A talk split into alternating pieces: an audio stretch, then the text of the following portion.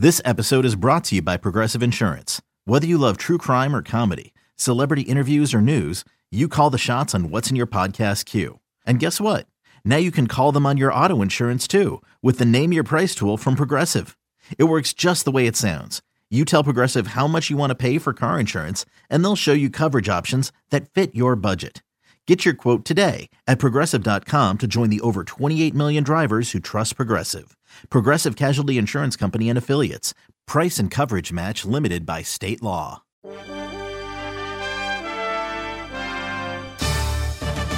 Welcome back to Mariners Pod. Great to have you with us. Gary Hill here. As Mariners played the Angels last night in game one of a three-game series. As this long homestand continues, we'll talk more about that game Uh, in just a minute. Also coming up, this is a fun conversation. Aaron Goldsmith sat down with Emerson Hancock. If you haven't heard this one, uh, you'll definitely want to listen. It's the Mariners' first-round draft pick, and he is actually going to pitch in Tacoma in a few days, so we'll continue to follow his story as he gets on the mound for the first time as a professional. Granted, in odd circumstances, but yeah, on, on a mound as a professional, so... Uh, that will come up in just a few minutes from now. Also, I want to alert you to this. By the time you're hearing this, the new Wheelhouse podcast should be out. Jerry DiPoto talking about the start of the season, what he's seen from Kyle Lewis and J P Crawford. Talks about Evan White's defense. Talks about Tacoma a little bit, what's going on down there. So all kinds of stuff happening in the new Wheelhouse podcast. Make sure to subscribe there. On this one, today, let's dive into this Angels game. Game one of this three-game series. Mariners losing five to three. Man, Mike Trout, of course, was away on paternity leave, and it just it just felt inevitable. He steps into the box, you know, has, has been away for days, probably hasn't picked up a bat, steps into the box, and, and what do you know? Smashes a home run to give the Angels the lead right away. Here's the windup and the two two to Trout. Swung on, belted deep to left center field. Kyle Lewis going back to the wall. Yeah. Goodbye, baseball. Out to the pin in left center field. Mike Trout with his second home run of the season, a laser. And it's the forty-second time the Trout has hit a home run off a Mariner pitcher. It was a rocky beginning for Justin Dunn. He settled in and uh, ended up keeping the Mariners in the ballgame. The M's would try and crawl close. They got within two a couple of times. First pitch to Austin Nola. He swings and lines this out to left field. Good one, tracking it into the gap. He dives and he can't make the catch. It rolls to the base of the wall. Seager is past second. He's motoring into the third and makes a turn. He's coming home to score. Nola chugging for three. Headlong slide. Well ahead of the throw. It's an R B I triple for Austin Nola. And the Mariners are on the board three to one in the bottom of the sixth. But they would get no closer than that as the Angels get the win five to three. Although Kyle Lewis nearly hit one out. He had a double. It was actually his first hit that wasn't a home run or a single, interestingly enough. But he also robbed a home run as well. Duo pitch. Swinging, it's a deep fly ball out to Kyle Lewis, picking up some speed onto the warning track near the wall. Kyle Lewis about to jump, leap, and he makes the catch. He just brought it back. Kyle Lewis with some robbery in center field, climbing the ladder above the yellow stripe.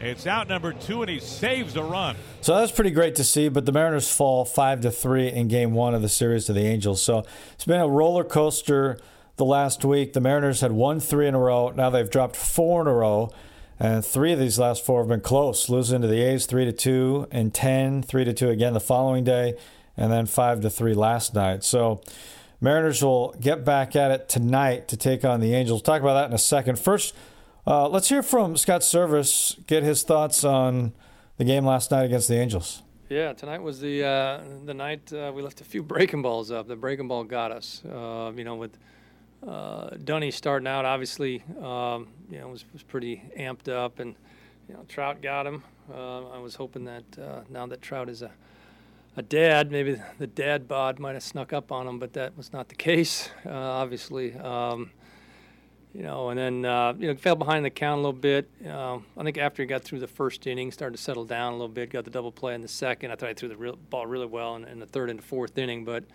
you know, when he when he threw about thirty-seven pitches in the first inning, it kind of cuts his night a little bit short uh, there. So uh, after that, you know, I thought our guys in the bullpen threw the ball.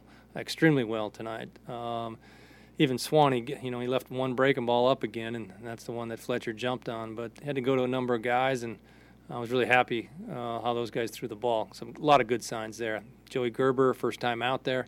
I uh, really liked uh, what that looked like and, and uh, what the future holds for him. I think he's going to take on a, a pretty good role for us in the middle uh, of our bullpen, which we really need, and it'll help out. So, uh, you know, Nola continues to, to grind out some, some at-bats and, and uh, productive night for him, and uh, just not a ton offensively. I was hoping, you know, we could hold him right there at three. The Fletcher home run, the add-on runs, uh, you know, really hurt us. But, uh, again, I thought we really uh, – we competed really well tonight. I thought uh, – kind of hang it in there, grinding through it. You know, we, we did put up some, some big points, uh, big numbers on uh, uh, their bullpen when we were over in Anaheim. So we're hoping to get at it tonight, just not enough. You mentioned the thirty-seven pitches needed to get through that first inning. Can you describe the effort, though, that Justin had to get you through four, because you had Swanson Warning there in the first? Yeah, you know, you never really want to, certainly a young guy like that, to go, um, you know, that many pitches in the first inning. It was getting to the point where he kind of had his last hitter, um, and he got out of it and then kind of, you know, pushed that aside and went out there and did exactly what he needed him to do. We needed to, to suck up a few more innings, and he did. And, again, these guys are learning. And uh, he just saw the Angels last week over there. They're going to have a pretty good idea on his breaking ball. And, that, like I said, that's what got us tonight. He left the breaking ball to Trout, one to Pujols, and then later on we left one up to Fletcher, and that's that's what really hurt.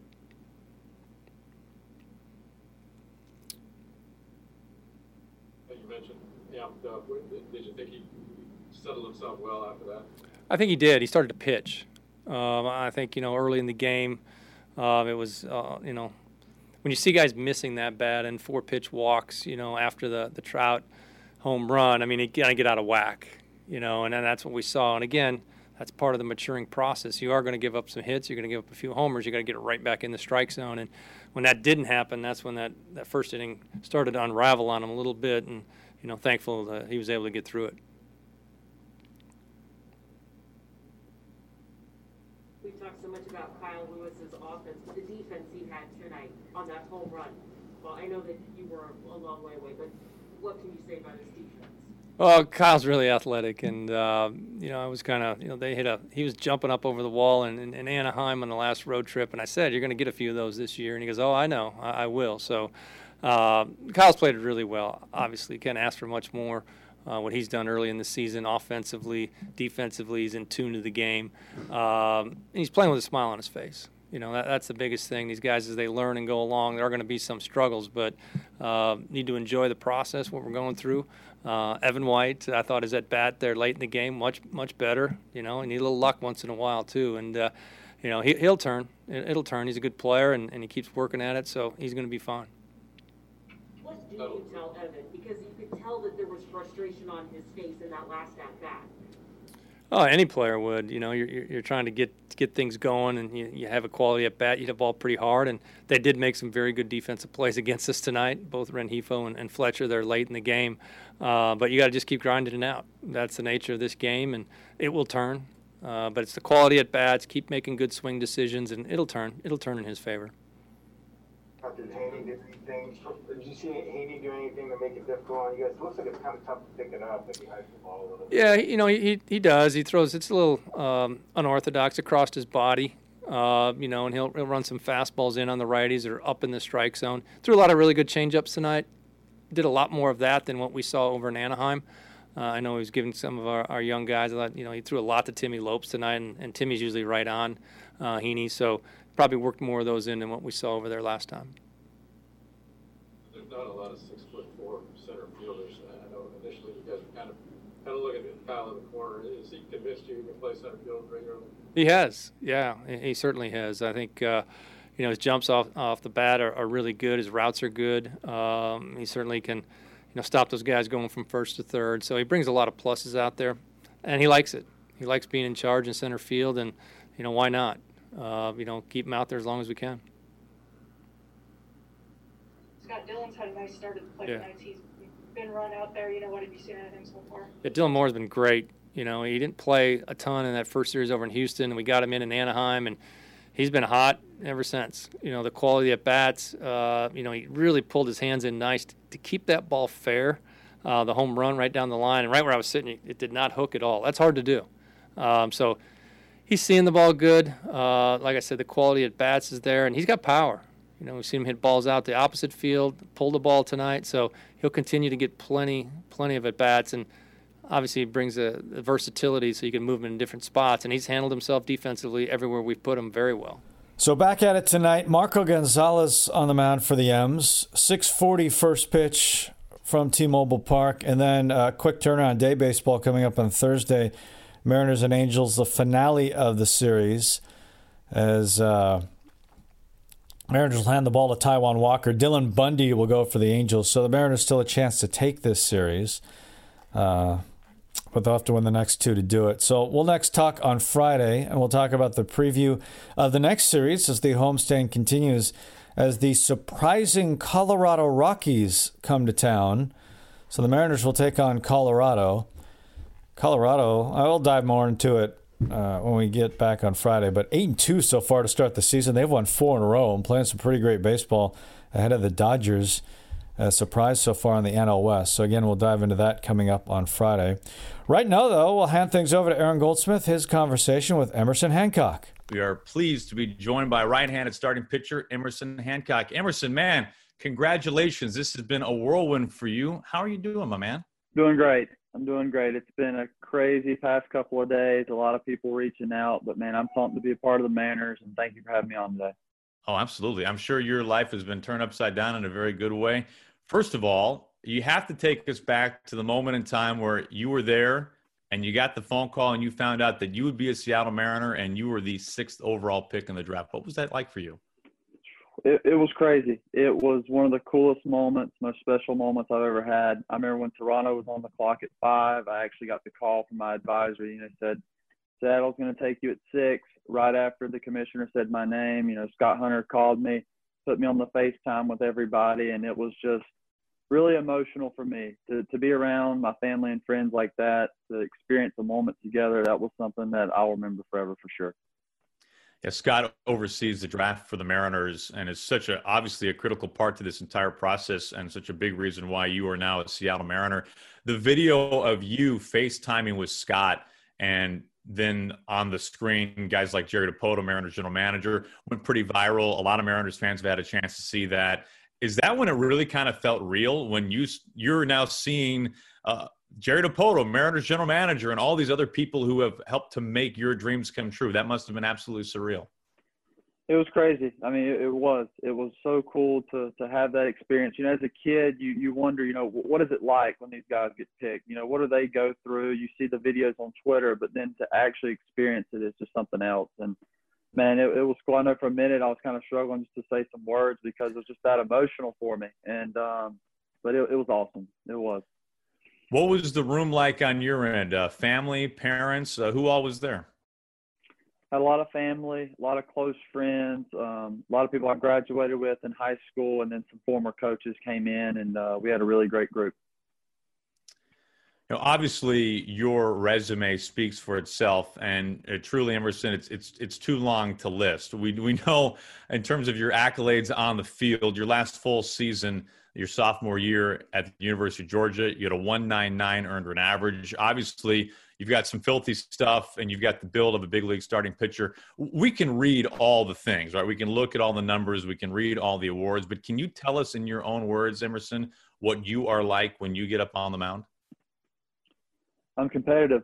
I'm fiery. I want to win. I want to give those guys on my team the best chance to do that. It's just kind of what I've always been about, being a pitcher. Um, I love to fill up the zone, throw strikes, let the defense play behind me, get quick outs, and go long in the games. That's just kind of who I am as a pitcher. It's just kind of what I've developed into at Georgia, and I'm just kind of looking forward to continuing that on. You mentioned throwing strikes. This has been a mantra, Emerson. You may or may not be aware of this uh, since you just joined the organization, but ever since Scott Servais, Mariners manager, and Jerry DiPoto, Mariners general manager, came into the fold in Seattle. This has been one of the main pillars of the organization, and that is controlling the zone, whether you are a hitter or whether you are a pitcher. And in your case, you mentioned all the strikes that you throw. This is obviously something that they were very attracted to in your game.